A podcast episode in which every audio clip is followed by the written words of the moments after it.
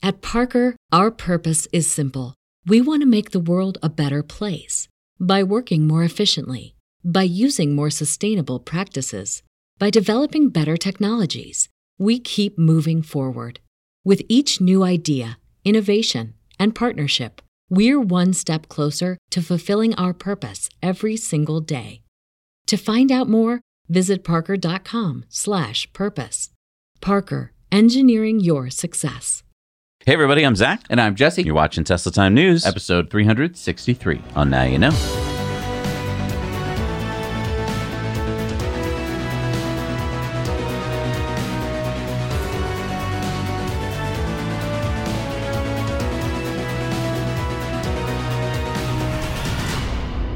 All right, so I want to lead off the show with this story about why we follow and support Elon. Our hearts go out to everyone in Maui affected by the fires. Elon posted this last week Tesla and SpaceX Starlink doing our best to be helpful in Hawaii. And you know what? He actually helped. Check this out. Let me show you what community is, okay? I'm not talking about government. I'm talking about private citizens. This is Hawaiian Homes. This is Archie Kalepa's house. And let me show you another community private member. Not part of the community, but certainly giving to the community. Starlink, everywhere. Tesla, batteries, running communications for this entire area of Lahaina. That is where everyone comes. I just want to show you something, okay? So you know what you're giving to what it's helped saving, okay? Just want to show you what you've become a part of as well, Elon. There's the line, right there. There's the line. That's how close it got to the community leader, Archie Kalepa's house, which is now the whole neighborhood powered by Starlink and Tesla.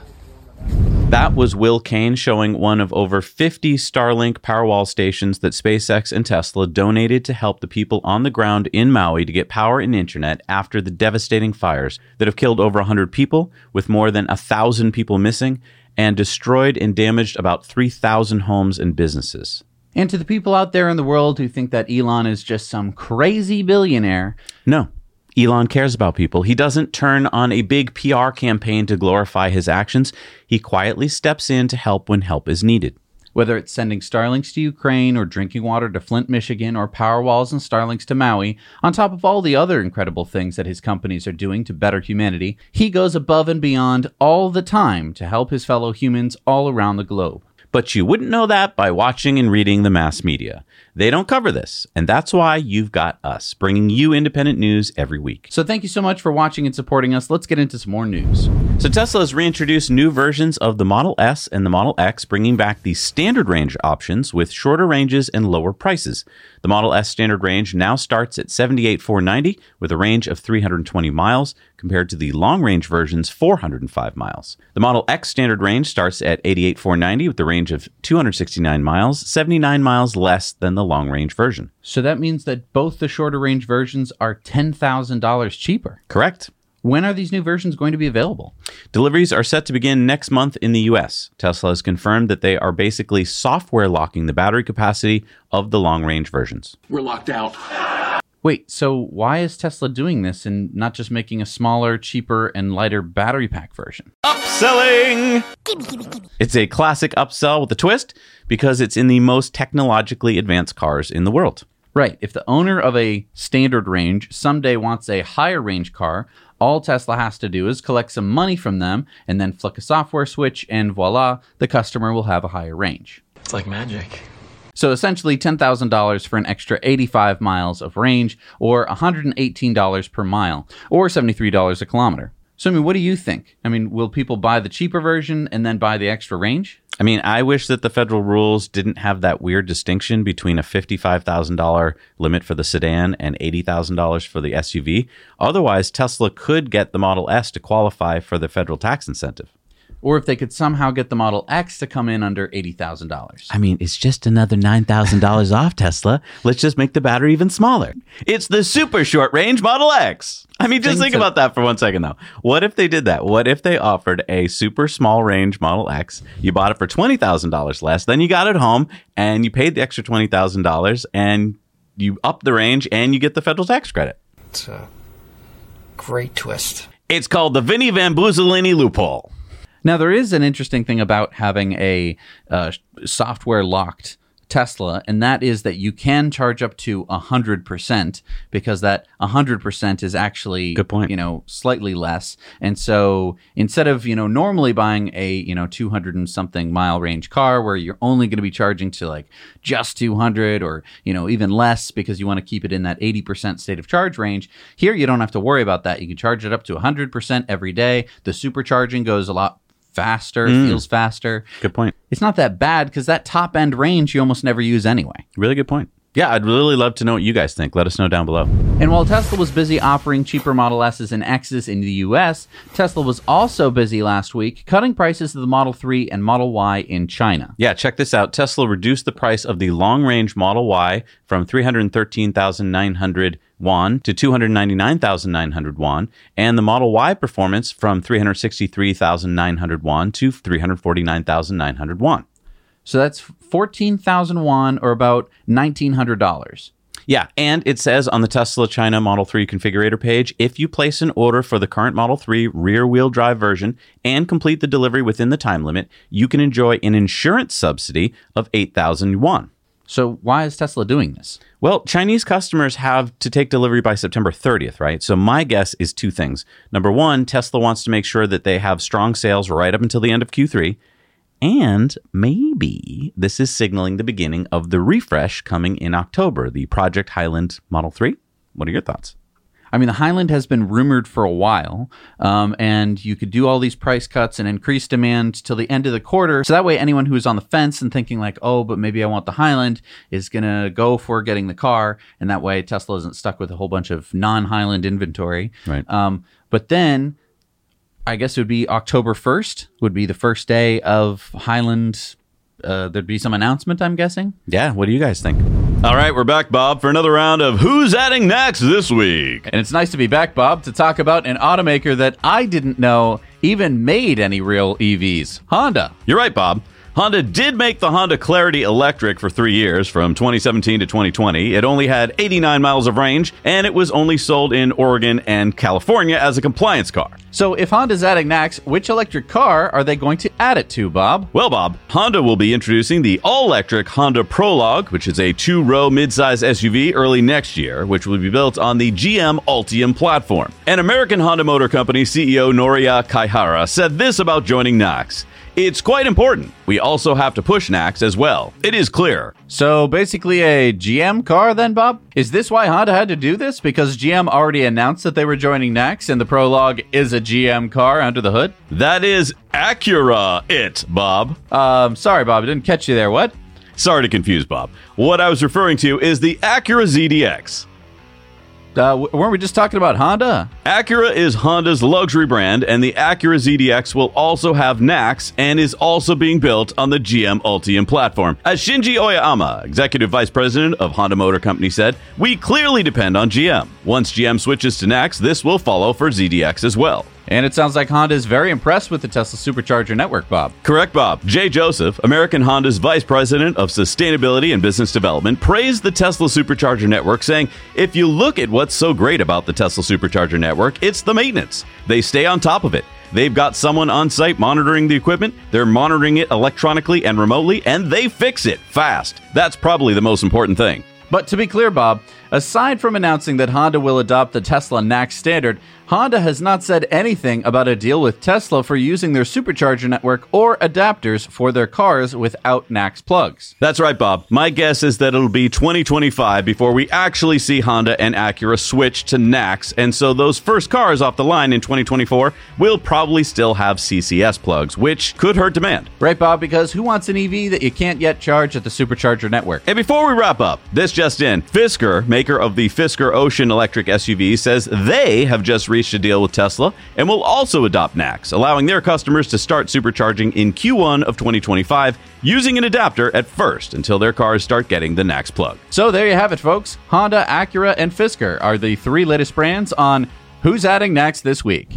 So, as Bob and Bob just mentioned, Acura, Honda's luxury brand, has just unveiled their first EV, the ZDX SUV at Monterey Car Week. So the ZDX will be available in two powertrains, the A spec and the S type. That's not confusing at all. So here's a chart of the specs to hopefully make it less confusing. The ZDX will have a charging speed of up to 190 kilowatts, so nothing great. And as we mentioned, it should have the NACS plug starting in 2025 or so. So if I was in the market for an electric SUV, I just don't know if the ZDX would even make it onto my maybe list. I mean, compared to the Tesla Model Y, um, would a 60,000 ish A spec ZDX with 325 miles of range and 190 kilowatt charging speed entice you? I mean, look at that lame 11 inch screen there. Yeah, but it's going to have an 18 speaker Bang & Olufsen audio system. Look, I've heard a bunch of B&O systems that have not impressed me lately. I mean, in our Ford F-150 Lightning, we've got a B&O, and I think I don't know. I think B&O sold out a while ago. When I was a kid, it was they made great stuff, mm. but I have just not heard anything that has impressed me lately. So I, that's nothing that impresses me. Okay, but how about the Acura Watch 360 Plus hands-free driving system and automatic parking assist? Yeah, we have to experience it when it comes out. What does it do? Is it like Blue Cruise? Like mm. who knows? I don't know. What do you guys think? Would you consider this Acura versus a Model Y? Electric trains. I used to have an electric train set mounted to a full sheet of plywood. It was so much fun, but I remember spending a lot of time with like the rubbing alcohol trying to clean the track so that the train would run smoothly because it got its power through the track. Well, we just spoke to the CEO of Intramotev, Timothy Luchini, over on our other sister channel, Disruptive Investing, about his startup, which makes electric trains. But not maybe what you're thinking. Yeah, they don't make electric locomotives, they electrify rail cars themselves. It's fascinating. I love our disruptive investing uh, channel because we get to talk with so many smart people. Visionaries, people who see solutions to problems and then go about trying to solve them. I think you're really going to enjoy learning about how Intramotev is innovating to make this 200 year old technology even better. Cleaner for sure, but also faster and cheaper. So if you haven't already discovered our disruptive investing channel, then now's the time to go check it out meet dozens of incredible founders and CEOs like the CEO of Intramotev. And you know, when we were talking with the CEO of Intramotev, we asked him about career opportunities, and he said they're looking for engineers. Now, becoming an electric train engineer may sound complicated, but there's a fun and easy way to learn more about it. Brilliant covers all sorts of concepts and topics. Brilliant is a great way to learn math, data science, and computer science interactively. These are some of the skills needed by businesses today. Professionals and students alike can hone skills or learn new ones. I like that Brilliant makes it easy to level up fast with fun, bite sized lessons. And the real time feedback and simple explanations make learning efficient. It's easy to stay on track with fun content that's always well paced, game like progress tracking, and friendly reminders. And you progress through lessons and challenges tailored to your level. Lessons are designed for ages 13 and up. The Learning app is a game changer when it comes to math, science, and computer science skills. To try everything Brilliant has to offer for free for a full 30 days, click on the link in the description at brilliant.org slash now you know. The first 200 will get 20% off Brilliant's annual premium subscription. Thank you to Brilliant for sponsoring this episode. Now, we reported on this a few weeks ago as Texas was considering making the Tesla NACS standard a requirement for charging companies to get federal funds when they build new EV chargers. Last Wednesday, the Texas Transportation Commission approved its plan to require companies to include the Tesla NACS plug at EV charging stations to be eligible for federal funds, despite calls for more time to re engineer and test the connectors. More time to test the connectors? What, the, the 12 years that they've been doing this isn't long enough? A few more years is all we need. Look, yeah, after we first reported on this, a bunch of the big charging companies like Electrify America pushed back against the Texas Transportation Commission and the vote got delayed. I think they were hoping to either stall it for quite a while or maybe altogether, but it's now a requirement. So from now on, charging stations in Texas will need to have both the CCS and the NACS plug if they want access to federal money. And by the way, Texas will be getting more money for EV charging stations from the federal government than any other state. $407 million over the next five years. Well, that's great news, but I guess I'm still a little confused. If the money is coming from the federal government, then what does Texas have to do with it? You're right. Uh, the money comes from the federal government, but states get to put their own requirements on top of the federal requirements. And so if charging companies want federal subsidies to build their EV chargers in Texas, they're going to have to make sure they have both plugs on their chargers. So I guess that means going forward that Tesla is going to have to have Magic Dock installed at any new supercharger that they build in Texas if they want to get federal subsidies for it. That's what it looks like. And now the question is is will other states follow suit? It does seem likely that Texas, being one of the biggest states, could set a precedent. The bummer to me is that we're going to have to have this legacy CCS plug around for many years to come, and it's big and bulky and dumb. And I just wish that it would kind of go away. Uh, It's it's like if in every house you had to have like a beta player and a VHS player and a DVD player and a Blu-ray player. Like just pick one. Well, I think that the tough part is that there's a lot of people who own cars with CCS plugs on their cars. And so, just like we've been seeing with the CHAdeMO plug on Nissan Leafs, it's really hard for those people when they thought that they were part of the electric revolution. Uh, turns out they chose, you know, the wrong horse. He chose poorly. And so you kind of have to l- let those cars come to the end of their lives before you can, you know, discontinue plugs like that. Right. The California Public Utilities Commission gave its final approval last week for driverless taxi services to operate 24 7 in the state of California. Both Waymo and Cruise operate public rideshare services only in parts of San Francisco that they have mapped. Waymo has also been testing driverless rides with their employees in Los Angeles, and Cruise says it will start doing that soon as well. Cruise started charging for rides last year in San Francisco, and Waymo says that it will start to do so soon as well. So Waymo emailed current Waymo One users, letting them know about their fares that they'll start next week, but we don't know yet what the fare structure is. Cruise charges a base fare of $5 with an additional 90 cents per mile and 40 cents per minute, but Cruise does not use surge pricing, whereas Waymo says it will. So basically, Waymo's fare will likely change based on the time of day. Right. Waymo shows that their busier times are generally during weekday nights and most of the day on weekends, with their busiest times being Friday and Saturday nights. But Waymo and Cruise aren't the only two companies that have permits to test autonomous vehicles in California, right? Right. There's currently over 40 companies that hold valid permits to test autonomous vehicles in California, but Waymo and Cruise can now charge customers and operate in San Francisco at all hours. There are other cities in California that are testing out pilot programs for autonomous driverless taxis. But weren't there some recent problems with robotaxis in San Francisco? Yeah, GM's Cruise has agreed to cut its fleet in half in San Francisco, down to no more than 50 cars during the day and 150 robotaxis at night, as authorities there investigate two recent crashes that their cars had in the city. So last Thursday, a Cruise robotaxi that was carrying a passenger was hit by an emergency vehicle while both vehicles were going through an intersection. And during the music festival on August 11th in San Francisco, as many as 10 Cruise robotaxis blocked a main thoroughfare for about 15 minutes when all of them stopped because they couldn't get internet service. Oh, right. I read about this. With so many people in that one location using the internet on their phones, the cell service that the cars generally use got really glitchy. And so the cars came to a, you know, a safe stop, but they were still blocking traffic. Yeah, and I mean, you know, the media made it sound like they shut down the city. It was just for 15 minutes and it was the safe thing to do. But yeah, I get it. A major street in a city you really shouldn't block for 15 minutes. Uh, Cruise points out that their robotaxis have driven more than 3 million autonomous miles in San Francisco and have interacted with emergency vehicles more than 168,000 times in the first seven months of this year alone. I mean, I think that it is a little stupid that you're going to be so reliant on a cellular network that as soon as it goes down for a moment that you just stop the cars. Yeah, remember we talked to the CEO and founder of Halo Car. They use three cell services simultaneously so that this won't happen. I feel like uh, Cruise should do the same. But look, it's tricky to test a new technology in a city. There's going to be growing pains. When we switched from horses to automobiles, we had to figure a lot of stuff out, like intersections, and we had to invent new technology like stoplights. Hey, if you just take one minute to just hit that like button, actually, it doesn't take a minute. It takes two seconds. You hit the like button. Um, it helps share this show with a bunch more people on the internet. Um, and we think that that would be a good thing. If you think that's a good thing, hit the like button. Thank you. All right, so Elon Musk reposted Tesla Japan's post. What do you think? Um, can you translate that? Oh, sure.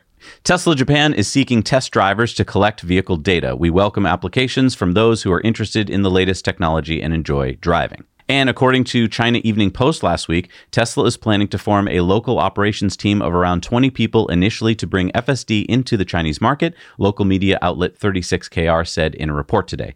And Tesla China appears to also be hiring a new team of data labelers to help train the neural net using Chinese signs and so forth. So this is interesting. I mean, obviously we don't have a great source on the China side. Um, but if this is true, then it looks like Tesla is going to start really moving ahead with getting full self driving up and running in both Japan and China. I mean, I'm really intrigued by this. If any of you out there join this program, please reach out to us if you can under your NDA and let us know what Tesla is looking for. Are they trying to cover edge cases like going through the same intersection 9,000 times? Or is Tesla looking to get data from geographical areas that they don't have much data on yet? Or are they looking to solve the Jerry problem? And for those of you who don't know what the Jerry problem is, it's a reference to Rick and Morty. Uh, Jerry is the kind of lame driver out there. And so here's the problem I've always wondered that how does Tesla figure this out with FSD? Let's say I'm a great driver, right? And I go through an intersection kind of the correct way. And you're a bad driver. You go through it kind of the wrong way, okay? Both of us have data now stored by Tesla as to how our cars got through the intersection. But I did it well, you did it poorly. So how does Tesla know how to get the next cars through on autonomous driving? Do they base it off of your driving or mine? And I feel like maybe this is a way to solve that problem where they hire me and you. They go, oh, well, Zach's a great driver. Jesse's an awful driver. So when he goes through an intersection, don't do it like Jesse. And I feel like that's how maybe they're going to use this information. But what do you think?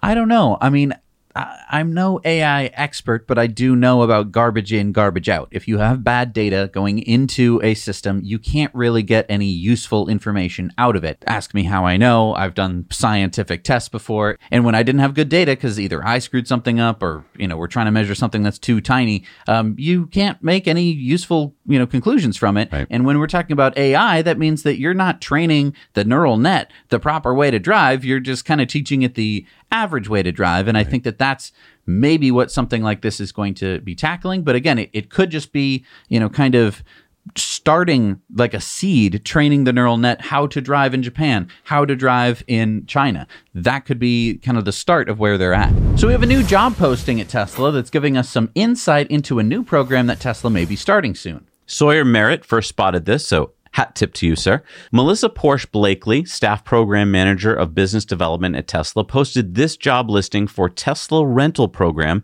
in Texas on LinkedIn saying big things happening. The listing doesn't explicitly explain the rental program, but it does say this lead in the launch of the Tesla rental program in Texas and support the team on launching a small pilot in all Texas collision sites. So this makes sense, right? You bring your Tesla into a Tesla body repair shop. It's going to be there for a few days while they wait for parts and they do the work and then they have to do the paint, etc. Meanwhile, you need a car. So if Tesla has a Tesla rental program set up right there, since you're already a Tesla owner, you're very likely to want another Tesla. Boom. Right. It enhances the customer experience at the collision repair center and it brings in more revenue for Tesla as opposed to you having to rent from Hertz or Avis. And I just want to go back to that big things are happening part. I mean, could this be even bigger? Yeah, could this be Tesla rentals at airports? Could this become a whole new business? Tesla rentals like in general. I mean, the weird part is that you'd think that if Tesla was going to make a true car rental service, that they wouldn't have just sold a whole bunch of Teslas to like Hertz and Avis and Enterprise and all their competition. Like, imagine if it was we're Tesla, that's the only place you get to rent a Tesla from besides Turo. Yeah, I don't I mean really, let us know what you think. Is this going to become like Tesla's new thing where they're just going to have like Tesla rental centers or is this just for their collision body shops? because there's been this thing with Tesla service, and we're, you know, everyone got mad at us the first time we ever said anything negative about Tesla when it was Tesla service. Um, one of the things was you're supposed to get a loaner. And Elon had said way back in the days of the Model S um, that you would be getting a a Tesla for your loaner that was better than the Tesla that you currently have. Um, and everyone thought that was a great idea because that sounds really fun. Um, but it's not that easy to do. To, you know, oh, I have a Tesla Model S long range, so I get a plaid when I, you know, turn in my car. I have a plaid, so I want a roadster. Right. It's that's a it's a tall order, especially when they're trying to fix your car. That's kind of the most important part. They're not necessarily. It's like trying to juggle, trying to get people loaners. Look, what I hate is just that a lot of times they're like, well, here's a token for a Hertz car. And then you go to Hertz and you get like a Corolla. And like, I don't want an ICE car anymore. I want an electric car. Or they'll say like, "Oh, well, we can Uber you home," and it's like. That's an hour and a half away. Right. I'm not going to take an Uber that long. And they're like, well, we'll give you a credit. Right. And I'm like, I still don't want to do that because then I have to come back. Yeah, they're so Silicon Valley. Anyway, let us know what you think. All right, it's time for Cybertruck Roundup. Yeah! The Cybertruck Roundup. What do we got this week, Jess? Yeah, all right. Let's start off with a look into the Cybertruck VIN numbers. Ooh. Cybertruck Owners Club user C Value 13 shared this. Now, long story short, we're trying to figure out which ones are alphas, which ones are betas, which ones are release candidates, and which ones are finally production. Um, and so, what, like what we've seen here is that the New Zealand version we think is a beta, whereas the trucks that we spotted last week in Austin are release candidates. Sorry, this is this is pretty in the weeds. Is there anything more exciting? Oh, absolutely. In these clips, we have the F 150 wrapped Cybertruck driving around at night, so we get to see the running lights, the blinkers, as well as the brake lights. Okay, so we weren't sure how this was going to look. I think it looks pretty good. Yeah, lots of people were saying, like, whoa, with a big, long, you know, brake light. It doesn't have a big, long brake light. It splits it up into three. And then what did I hear about crash tested Cybertrucks? Yeah, so I have a bunch of different sightings of Cybertrucks being sent around for what looks like crash testing. So, first of all, we have two semi trucks full of Cybertrucks driving along. Wow. Then another semi. This looks like a different carrier, um, but written on the window, it says, and I I can't read this that well. Once completed, crash ready. Tay 5 p.m. Today? I don't What- know. what does it say? So I mean, I think it's talking about a crash test, but it doesn't look like that that car has been crashed at all. yeah, it looks completely fine. Right. Well, then we get to see some that have clearly been crashed. Wait, what is that under the rear of the truck? Is that for a spare tire? I don't know. I mean, it could be the first Tesla with a spare tire if that is, you know, like a hidden compartment where they stow a, a spare mm. tire. I don't know. That could be really fun. Oh, and also in that clip, we see like a Model 3 sitting on the roof of the other Cybertruck with no wheels on it. So it seems maybe they're just like going from a crash facility Yeah. to some kind of recycling or, or scrapping facility.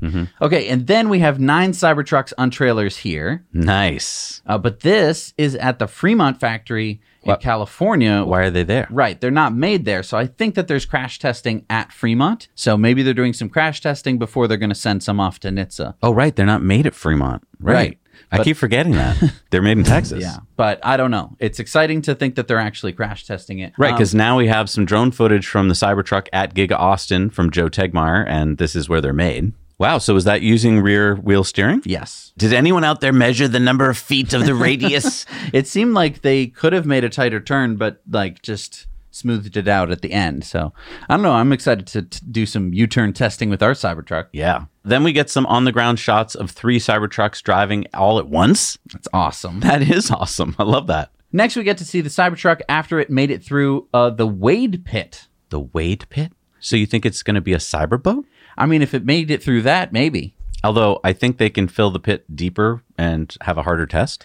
That's true. But I mean, clearly it drove through and made it out of the Wade pit. So Nice. that's exciting. Then we get a very sexy picture here of the whole Tesla family.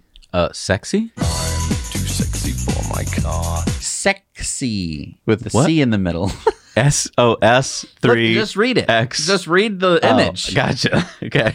Wait, what's this? And lastly, we have the Cybertruck tooling around on a glacier in Iceland. In Iceland. Yes, and if you see the truck in front of it, I think it's being filmed. So this is going Oh. to this is kind of like uh, what's inside baseball a little bit too much because you know someday we're going to see this footage and we're going to be like, oh yeah, I already saw that. Uh, but it is very exciting. This points to the launch being fairly soon. Yes, it does. Anyway, if you want to talk all about this and more, head over to our friends at Cybertruck Owners Club. They help sponsor the show, and there they have the latest and greatest information on Cybertruck. So, do you remember this? Uh, this was before Sparky. We were driving a BMW i3 and we were looking to buy a level two wall charger for it. This must have been like 2015.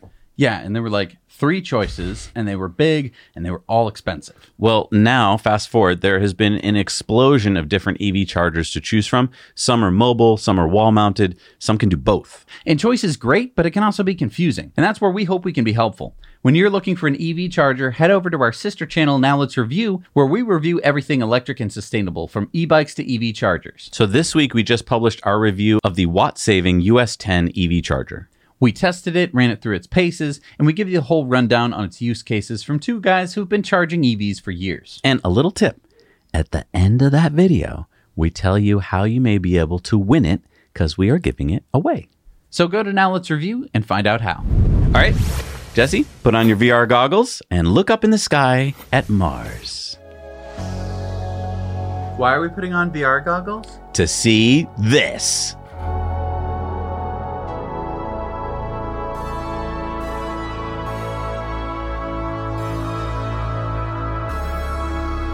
There's a Jeep on Mars? It's not a Jeep, it's a Thar-E. A Thar-E? It's a new all electric, rugged 4x4 SUV concept from Mahindra Electric Automobiles, or MEAL, a subsidiary of Mahindra in India. The Thar E will be built on a derivative of the VW MEB electric platform. So the same platform as the VW ID3, ID7, and ID Buzz, and the Ford Explorer? Yep, Mahindra says that VW will supply the motors and BYD will supply the batteries. Okay, you can take your goggles off now. So when is this coming out? Uh, Mahindra didn't say, but they said that their first EV is set to launch in October of 2025. They also plan to have a second EV model coming in 2026. Well, count me in the not excited category. You can put all the vehicles you want on a CGI Mars background, but it'll count when they actually start delivering. Yeah, uh, but I do want to point something out. Uh, the video that you were just watching there had 4.7 million views in the first four days. Hmm. And if you compare that to most marketing videos that most major car manufacturers put out that get like, you know, 100,000 views on a good day, that's insane numbers. So, I mean, I feel like people in India are very excited about this. And even if you're like, well, but India has so many people, if you divide by the population of India compared to the United States, that would be like a 1 million view video coming out in the United States. So it's Yeah. still pretty big. yeah. Well, there's electric Lambos now. What? There's an electric Lamborghini right there. Check this out. I present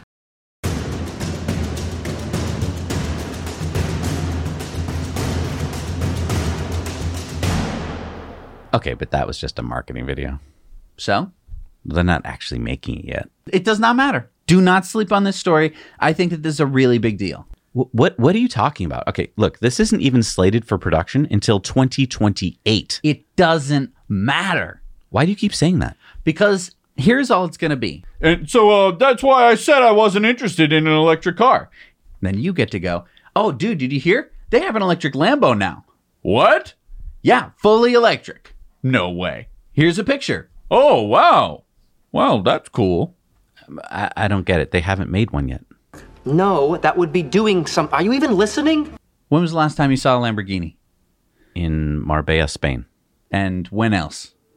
Maybe five years ago. Exactly. You've seen more pictures of a Lamborghini than you have actual Lamborghinis. I am not going to sit here and complain about a car that doesn't exist when to most people, it never exists. The picture alone is all that matters. There is an electric Lambo now, so you get to stick that in your holster, whip that out, and go, oh, well, you think that electric cars are so stupid.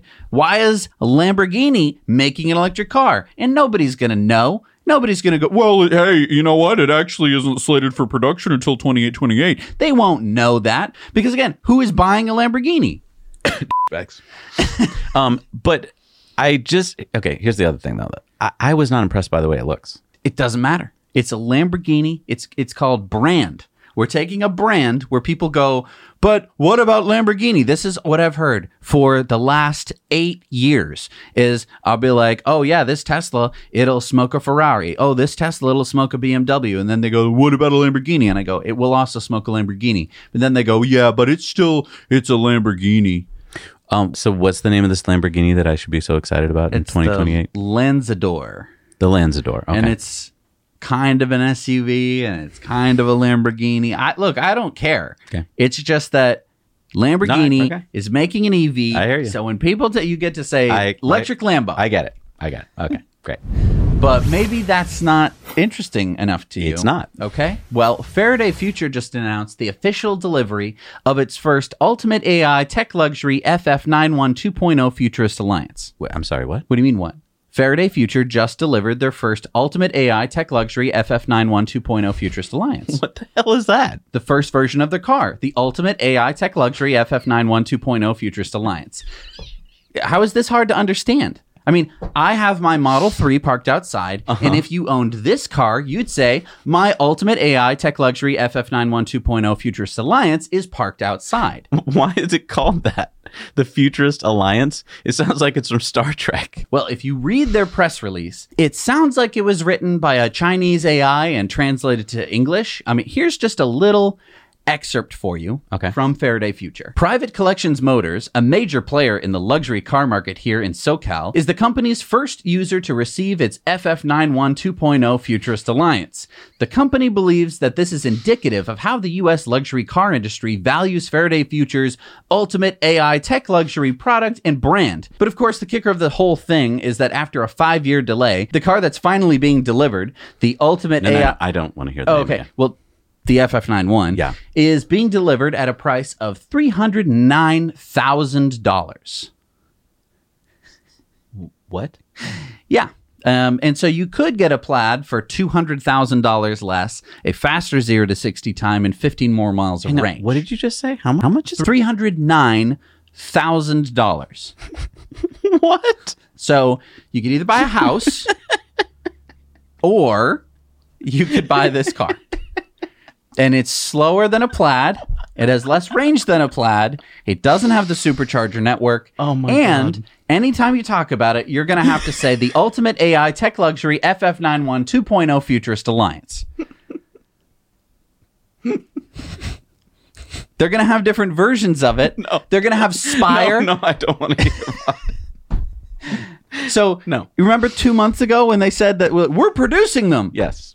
Took to an extra two months for them to make the first one. Yes. and then they gave it to people who could afford three hundred nine thousand dollars.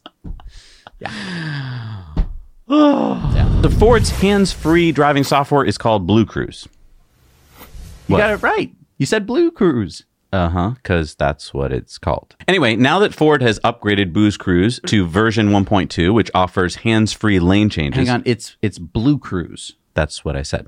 Anyway, now that they've upgraded it, it looks like Ford is going to start charging a subscription model for it. Wait, so our Ford F one fifty Lightning came with Blue Cruise.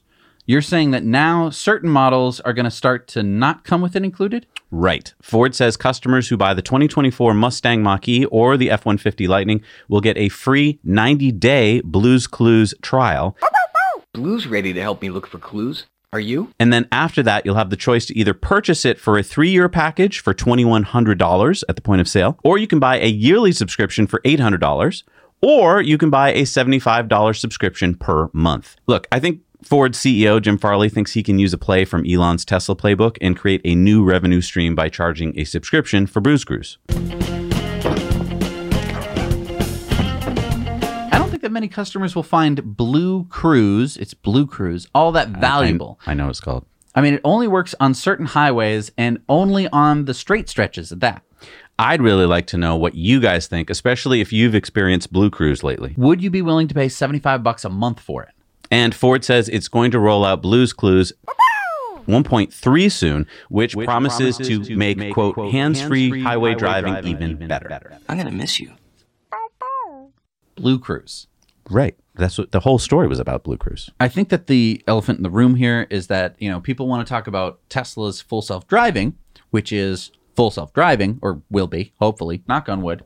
Um, but what Ford is doing is basically autopilot. Right. And every Tesla that you buy now comes with autopilot standard. Good point. And in fact, you can use autopilot even on back roads. It's not perfect. Right. Um, but like on the highway, it's really good. And No, I want I want to stress that like with our Ford F150, you get on a stretch of highway that is covered under their program, and then all of a sudden it just drops you out. And later when you go look at the map, you're like, "Oh, that little stretch for some reason is not covered." you, you can go to their website, you can open their map, and when it's all zoomed out like this, it looks great. Mm. When you start to zoom in, There's whole stretches. you'll find where it's not even like I mean, yeah, there's whole highways that don't have it. Um, but then you zoom in and you see that there's like a curve on a certain part of the highway. Yeah, it doesn't cover that. No. But it'll get you all the way up to the curve, um, which is a very Bugs Bunny thing to do. right. Hey, have I got the EV for you? Okay. But you're never going to guess what it is. Okay. I'll give you three stats and let's see if you can guess what it is. All right. Okay. So it has 48 volt electric powertrain with a 15 kilowatt motor for 20 horsepower. Is it the Tesla Quad for kids? Nope. So that's number one. It's a replica of a 1929 vehicle. That's number two.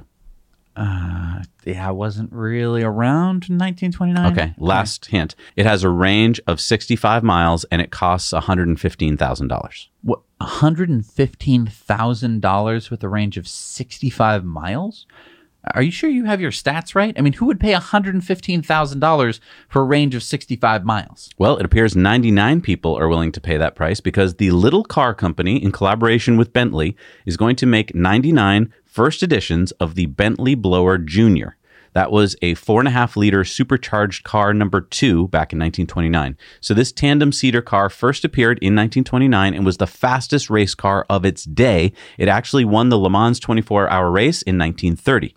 This new electric version is an 85% sized replica with a top speed of 45 miles an hour in the UK and Europe and 25 miles an hour in the US because it is road legal.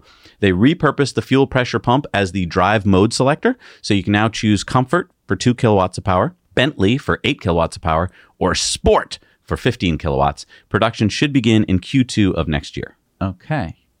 So, I mean, it's cheaper than the FF91. Sure. But I just want to say if you wanted to make a chitty chitty bang bang electric car, um, I feel like.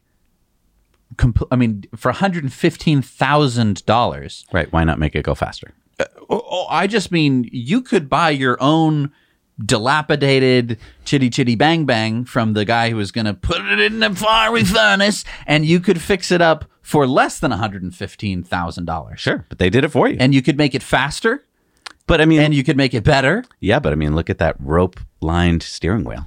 and you could make a rope lined steering wheel. I could do a lot with $115,000. I just want to say. So Tesla has just released a new universal wall connector on their North America website shop. So it looks a lot like their regular Tesla wall connector, but it seems to be a bit deeper.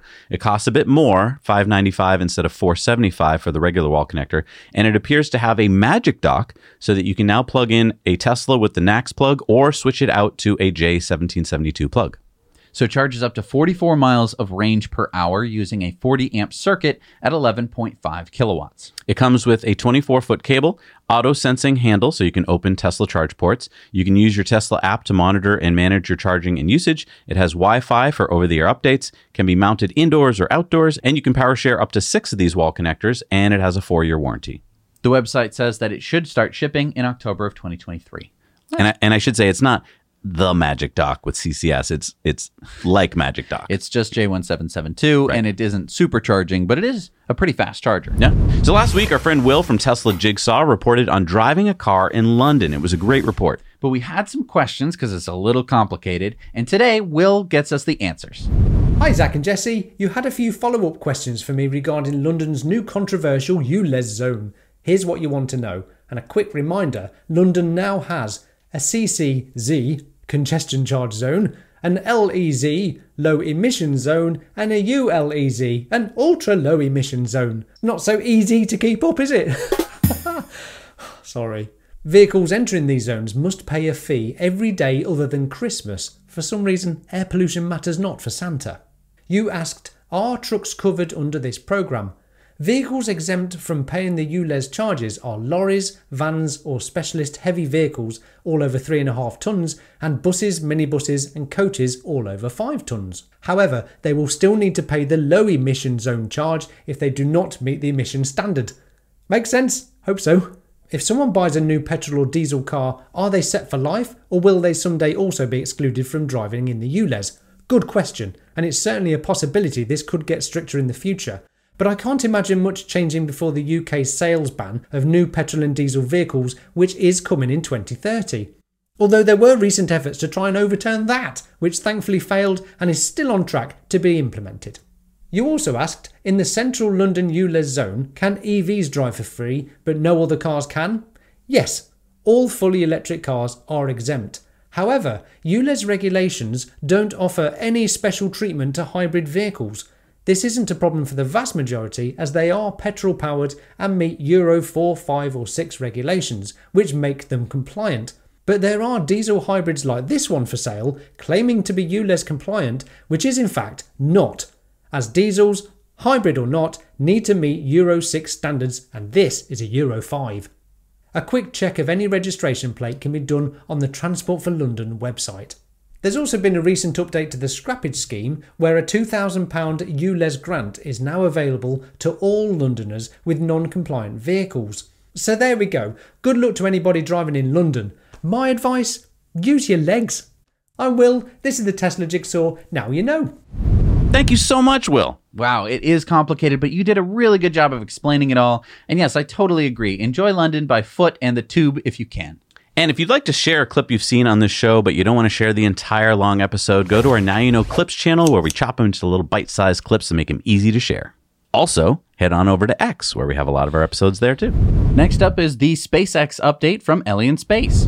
Hey, Zach and Jesse, if I had a dollar for every time someone asked me when the next Starship launch was going to be, I would be rich. Over the past week, there has been a lot of chatter about the next Starship launch date, and that is because a notice to mariners went out for targeting no earlier than August 31st. Some people have taken this and interpreted that means that the date will be around August 31st that's probably wrong. SpaceX is still working on a lot behind the scenes, and they have yet to announce a new launch date. However, they're making a lot of progress. I told you last week about the static fire test of Booster 9, and SpaceX also shared these photos recently. They're showing the vented interstage and heat shield installed atop Booster 9. Starship and Super Heavy are being upgraded to use a stage separation method called hot staging. That is where Starship's second stage engines will ignite to push the ship away from the booster. And Elon commented saying interstage extension for hot gas venting added to enable Starship to turn on its engines while booster engines still firing. And hey, check out that guy having lunch atop the booster. You can just see how massive these are. And I want to say that in the past week, there's been a lot of activity and construction and deconstruction going on down at Starbase. Here is some video of the Starbase mid bay being torn down thanks to Lab Padre. Some SpaceX enthusiasts are speculating that they're destroying this mid bay to construct a high bay 3 and eventually construct a mega bay 4. So, in other words, Star Factory is expanding at a rapid rate. And one more SpaceX update for you. I think this is important to recognize SpaceX and Starlink for their efforts in helping in Hawaii.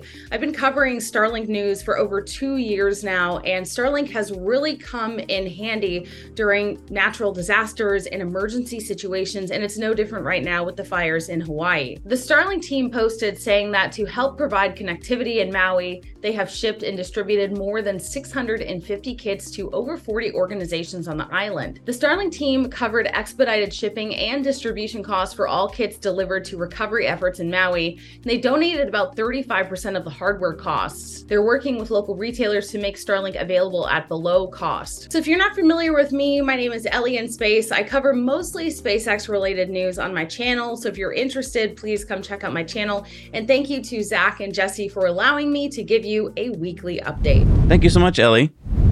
All right, it's time for Into the Future, sponsored by our friends at Henson Shaving. This is a Henson razor. Yes, it is. You can buy one online and you can get 100 free blades. Um, I use one. I used it to shave this morning. Your like face is buttery smooth. 30 minutes ago. Um, so if you want one, you can use our code Now You Know and get 100 free blades when you check out. So, we don't spend a lot of time on Tesla Time News talking about new battery chemistries unless they appear to be a reality. Yeah, almost every day we get a report of some lab or some company coming out with the next best battery. But this next news comes from CATL, the world's largest battery manufacturer. They just unveiled what they claim to be the world's first fast charging LFP battery, the Shenxing Super Fast Charging Battery. CATL says their new battery includes fast ion ring technology, which is a new superconducting electrolyte formulation and an ultra thin, safer separator. Yeah, yeah, get to the stats. Get to the stats. Okay. They claim it'll be able to have a 434 mile, which is 700 kilometer range.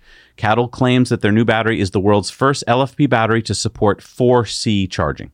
So C is the capacitance, or basically how deep the battery can charge. You can kind of think of this as the charging multiplier of the battery. Right.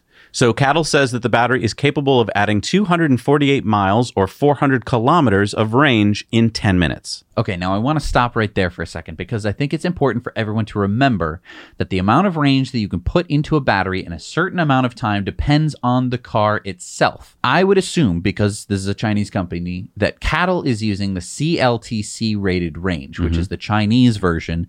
Um, and if you, you've probably heard us complain about the CLTC because it is very, very rosy. Right. Um, so that could mean that those numbers are very misleading. That's a really good point. I kind of wish that they had given us more scientific numbers. Uh, Cattle did say that the new battery can achieve fast charging over a wide temperature range. So, according to them, it can charge 0 to 80% in 30 minutes, even in temperatures as low as minus 10 Celsius, which is 14 degrees Fahrenheit. The word Shenxing, by the way, uh, is a Chinese phrase praising speed. Cattle says that they expect mass production by the end of this year and that new EVs equipped with this battery should be available on the market in the first quarter of 2024. And we should point out that Cattle is a major supplier to Tesla. So could we be seeing this new fast LFP battery in Teslas soon? Well, there is another thing, which is that they didn't mention the price. Oh, and another thing they didn't mention is the energy density, because they told us that they could give us a battery with a range of 434 miles, because we don't know in what vehicle that is, if it's EPA rated range or if it's CLTC rated range, and we don't know how much it's going to cost. Yeah, I want to be excited. This could be really good news, but I just think we should temper our expectations. I feel like Cattle wants us to believe that this battery is going to give us like 30% improvements, when my guess is it's going to be closer to 10 or 15% improvements. Which is great, but we also need more facts to know about the price. We need to know the energy density, and I'd like to know more about the safety aspect of this ultra thin separator. But I mean, let us know your thoughts down below. But it could be really cool if we get faster charging.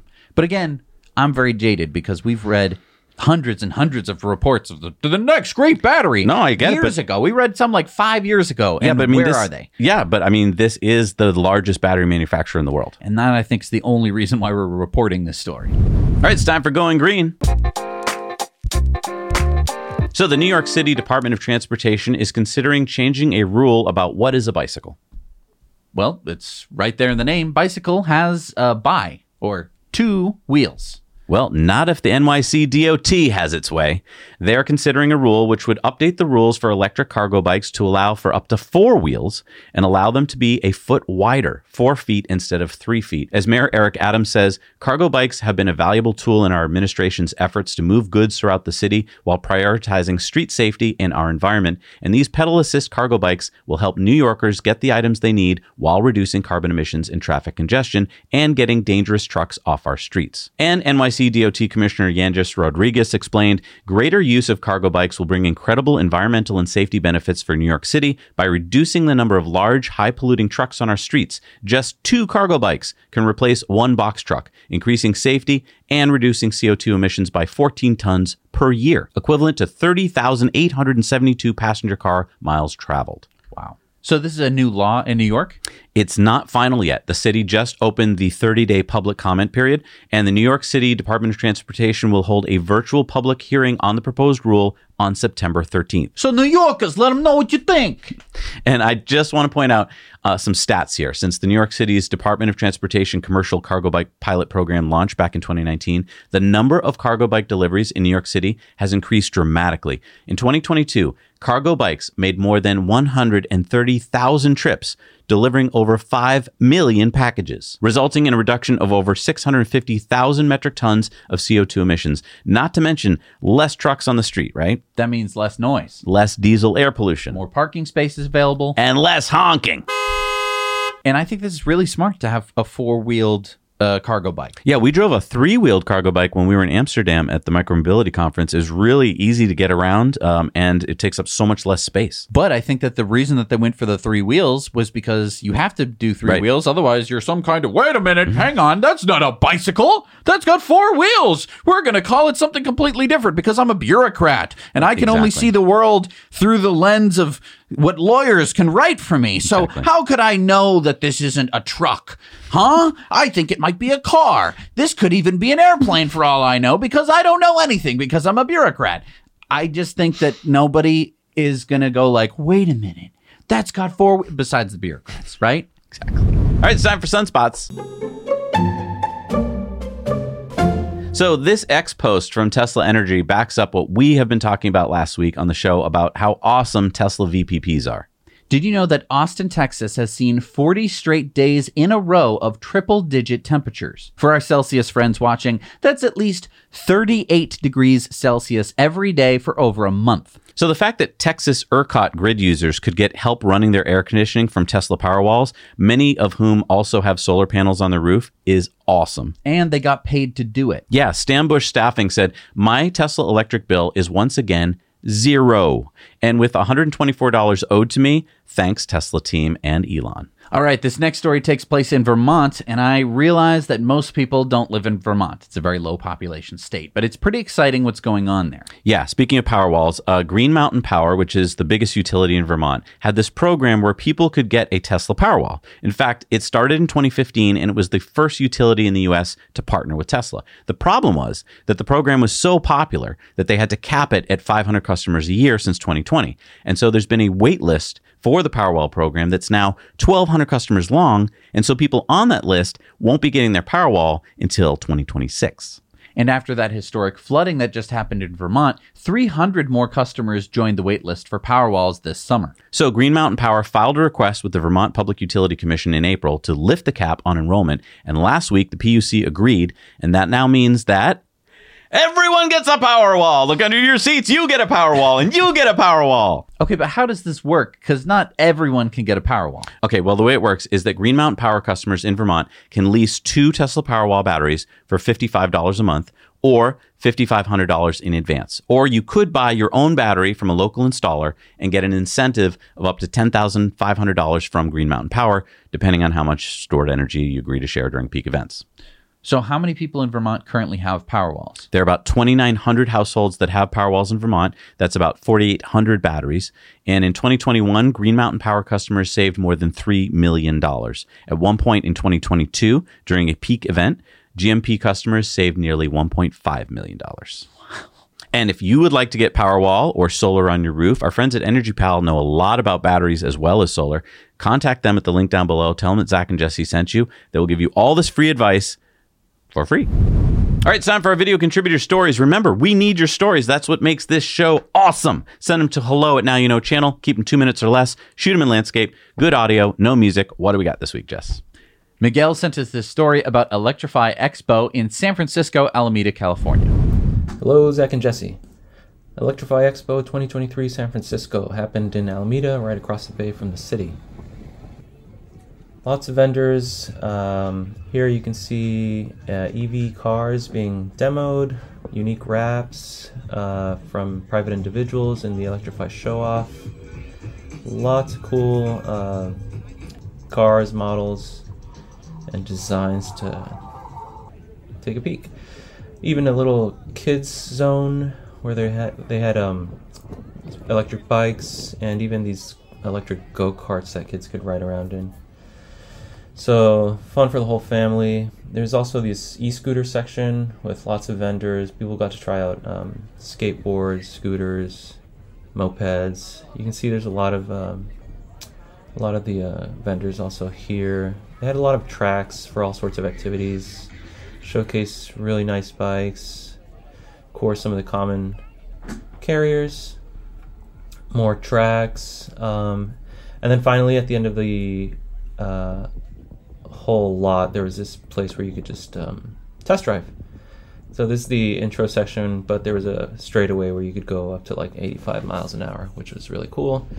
Uh, overall, really great experience, really fun. We got to test drive a Tesla, a VinFast, but of course there were also other other vehicles, including Lexus, Polestar, etc. And then finally, of course, there's this um, really popular showcasing of the what I believe is a Mach E uh, in drift mode, which was very popular.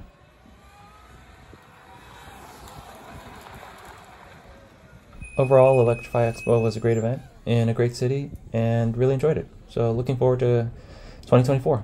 Now you know. I love that area in Alameda, which is that giant, big, flat area where you can hold things like this. And I mean, you can race cars and do all sorts of cool stuff. Yeah, if it looks familiar, it's because the Mythbusters used to test stuff there. All right, it's time for our Patreon bonus stories. This week, we're going to take you on a time attack in Nürburgring in Germany with a Rimac Nevera. Um, so come along while we show you the what is just going to blow your mind, mm-hmm. um, along with a whole lot of other stories. Look, if you support us on Patreon for just a buck a month, you get all these stories. Plus, we have so many other cool perks. So please come join us there.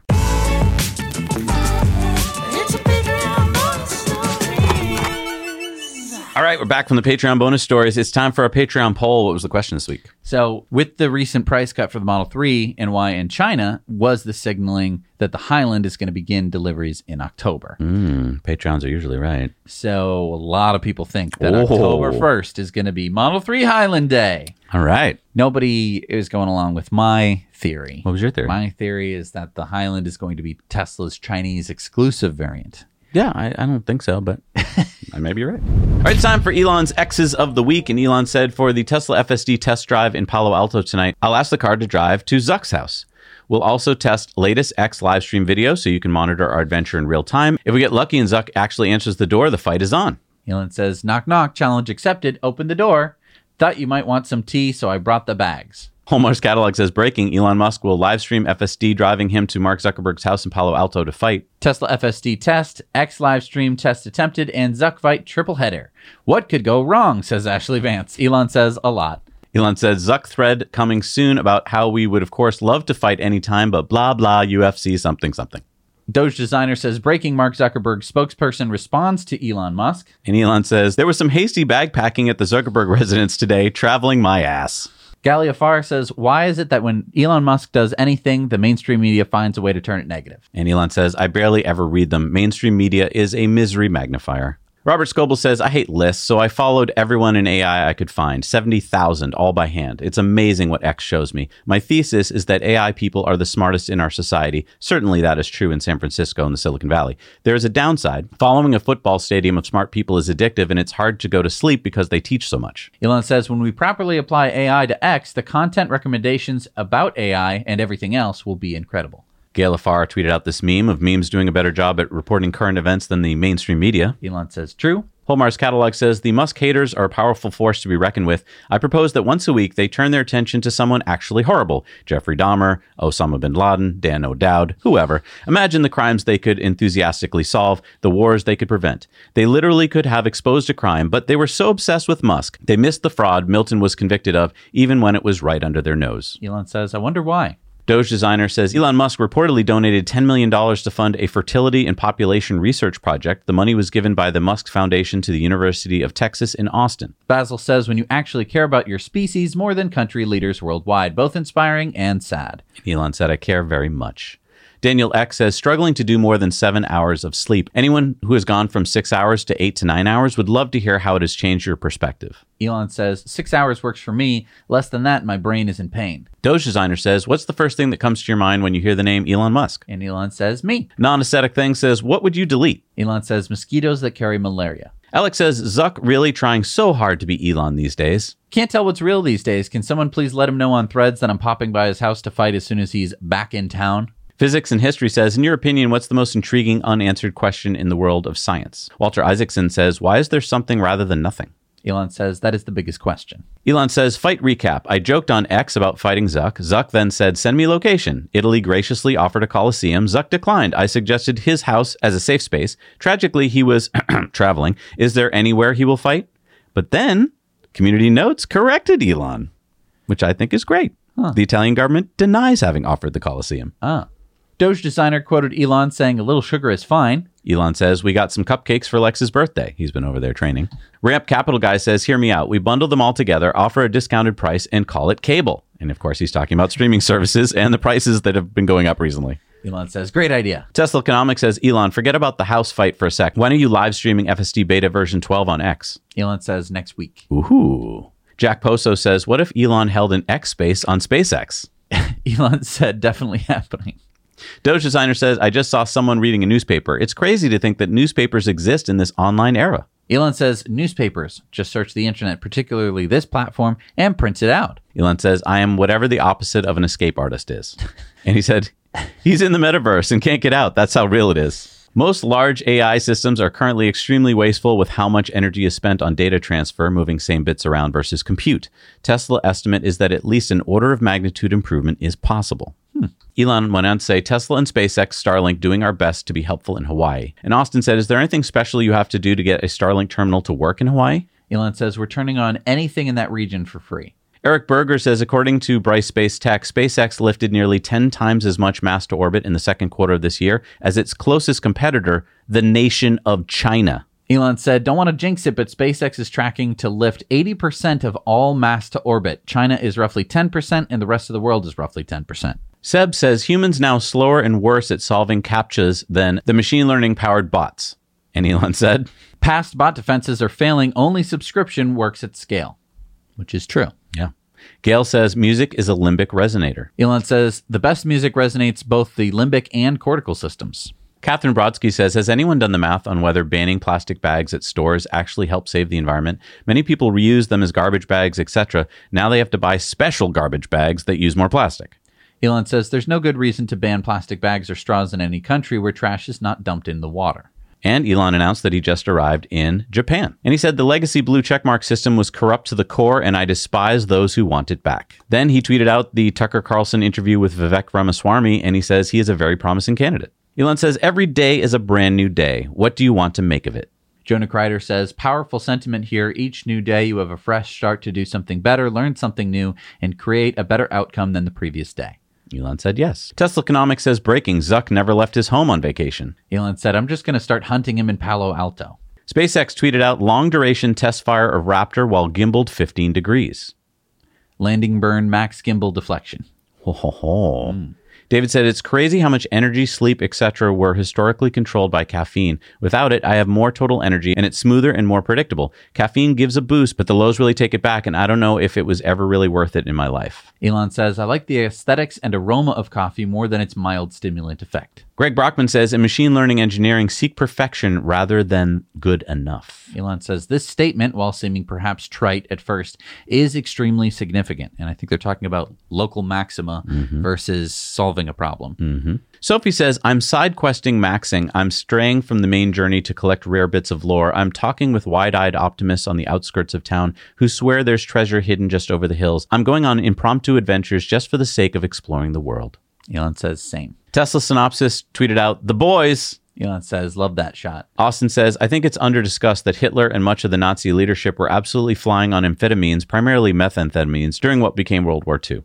Elon says, only thing more insane than a Nazi is a Nazi on meth. Toby Fulham tweeted, My second greatest achievement in life, talking about Elden Ring. Elon says, Elden Ring is some of the most beautiful art ever created, a majestic work of art. And then uh, Elon tweeted out Tokyo X, so that's his son at uh, Grimes's concert in Japan. Hmm. Unusual Whale says Texas power prices have surged 6,000%, climbing towards the 5,000 price cap, leading the state grid to ask consumers to voluntarily cut energy usage. Elon says Tesla Megapacks can solve this. Matt Smith says the Tesla Megapack XL is 3.9 megawatt hours, meaning in an event like this, discharging fully is worth $7,800. That means that just one full discharge is worth about 0.3% of the total capital cost of the Megapack. That's pretty bonkers. Elon said, exactly. Kache says, When did all the physicists become computer scientists? Elon says, always were. And then this picture of the vented interstage of the super heavy booster from Tesla Economics saying, wow. Elon said interstage extension for hot gas venting added to enable Starship to turn on its engines while booster engines are still firing.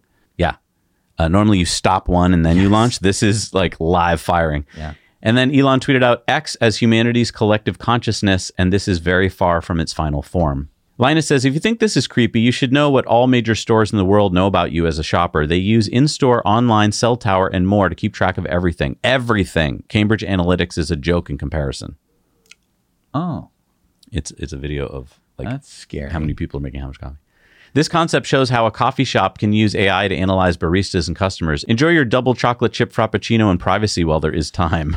Bill Gurley says, in light of the fact that the U.S. leads the world in healthcare costs as a percentage of GDP without better outcomes, I would love to hear the argument from someone in pharma why we should be okay that we pay multiples of the same price in other countries for the same drug. Elon says, great question. Tim Urban says, deeply unexcited for the next 18 months of U.S. politics. Elon says, might be more interesting than we expect. Elon says, although there are some bad things in the world, remember that there are many good things too.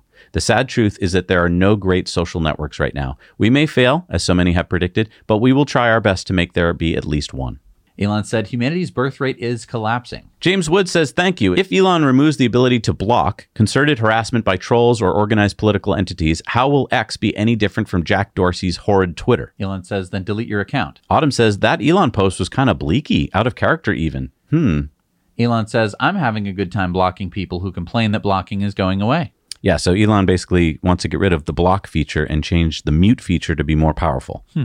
Adam says, It's so incredible that we are going to live through the creation of AGI. It will probably be the most important event in the history of the world, and it happens in our lifetimes. Elon says, True. I hope it's nice to us humans. Ross says, Are you supposed to move or stand on an escalator? I see we don't universally agree, and it really breaks the flow. Elon says, Run in the opposite direction of the escalator. I think he's onto something. All right, it's time for community mail time. Remember, share your stories, your photos, your videos with us at hello at nowyouknowchannel.com. Cameron spotted this Lordstown Endurance in Knoxville, Tennessee. Wow. Nice. That's more rare than pretty much else everything else on the road. Andrew spotted these Teslas around Taipei, Taiwan. Gary spotted this Tesla bot on display at a local showroom. Mm-hmm. Jill spotted this Tesla Model S with a kayak on top, supercharging near the freshwater springs in Crystal River, Florida. Edwin found this Fiat 500e in Zagreb, Croatia. Andrew came across this Tesla showroom while vacationing in Thailand. Rui saw this white Model Y in Tiqueria in the Azores of, of Portugal. John spotted this Model Y with a Borin license plate and SpaceX badge. I wonder if he's a boring company employee. Steve sent us this new Tesla supercharging station in Rossford, Ohio. Andrew spotted this wind farm near the Straits of Taiwan. Here's our buddy Remy's new Model Y Performance in Belgium. Hi, Remy. And Quinn saw this Hyundai Ioniq 6 in Denver, Colorado. All right, it's time for the EV tip of the week. And Fred sent us this tip about parking your Tesla. So he said, never back into a parking space except for charging. If someone bumps your vehicle, you have three cameras facing the incident. If you back in, you have less chance of catching the incident. The front camera won't record the tag from hard left or right angles. Mm. That's a really good point. So, what are we supposed to do? Just Uh, turn around and drive, in. Drive straight in. Ah, okay. Thank you, Fred. All right, it's time for Supercharger reviews. Let's see what we got out there in the world. Hey, Zach and Jesse. Oz here in the Aosta Valley in Italy. Driven here from the UK. Uh, we have a four stall V2 supercharger uh, in possibly one of the most stunning locations. As you can see behind me, there's nothing but mountains. There seems to be about another eight additional Tesla superchargers here that don't seem to be open yet. But we're just sat here in the Italian Alps charging on our way to Lake Garda.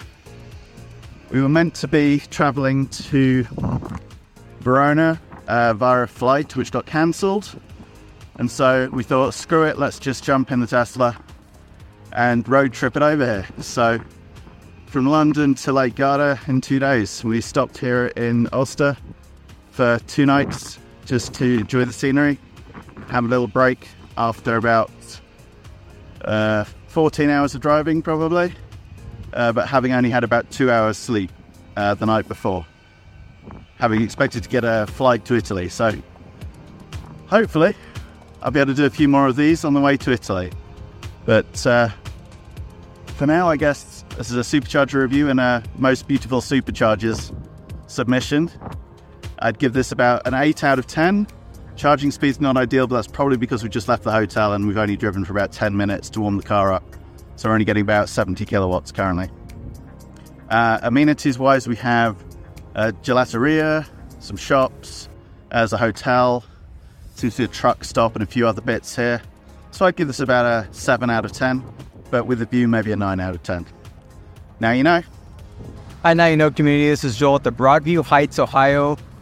It's a eight stall, 250 kilowatt, right off Interstate 80 tollway. Uh, inside's pretty decent. They've got Burger King, Pizza Hut, Starbucks, gas station food, clean restrooms.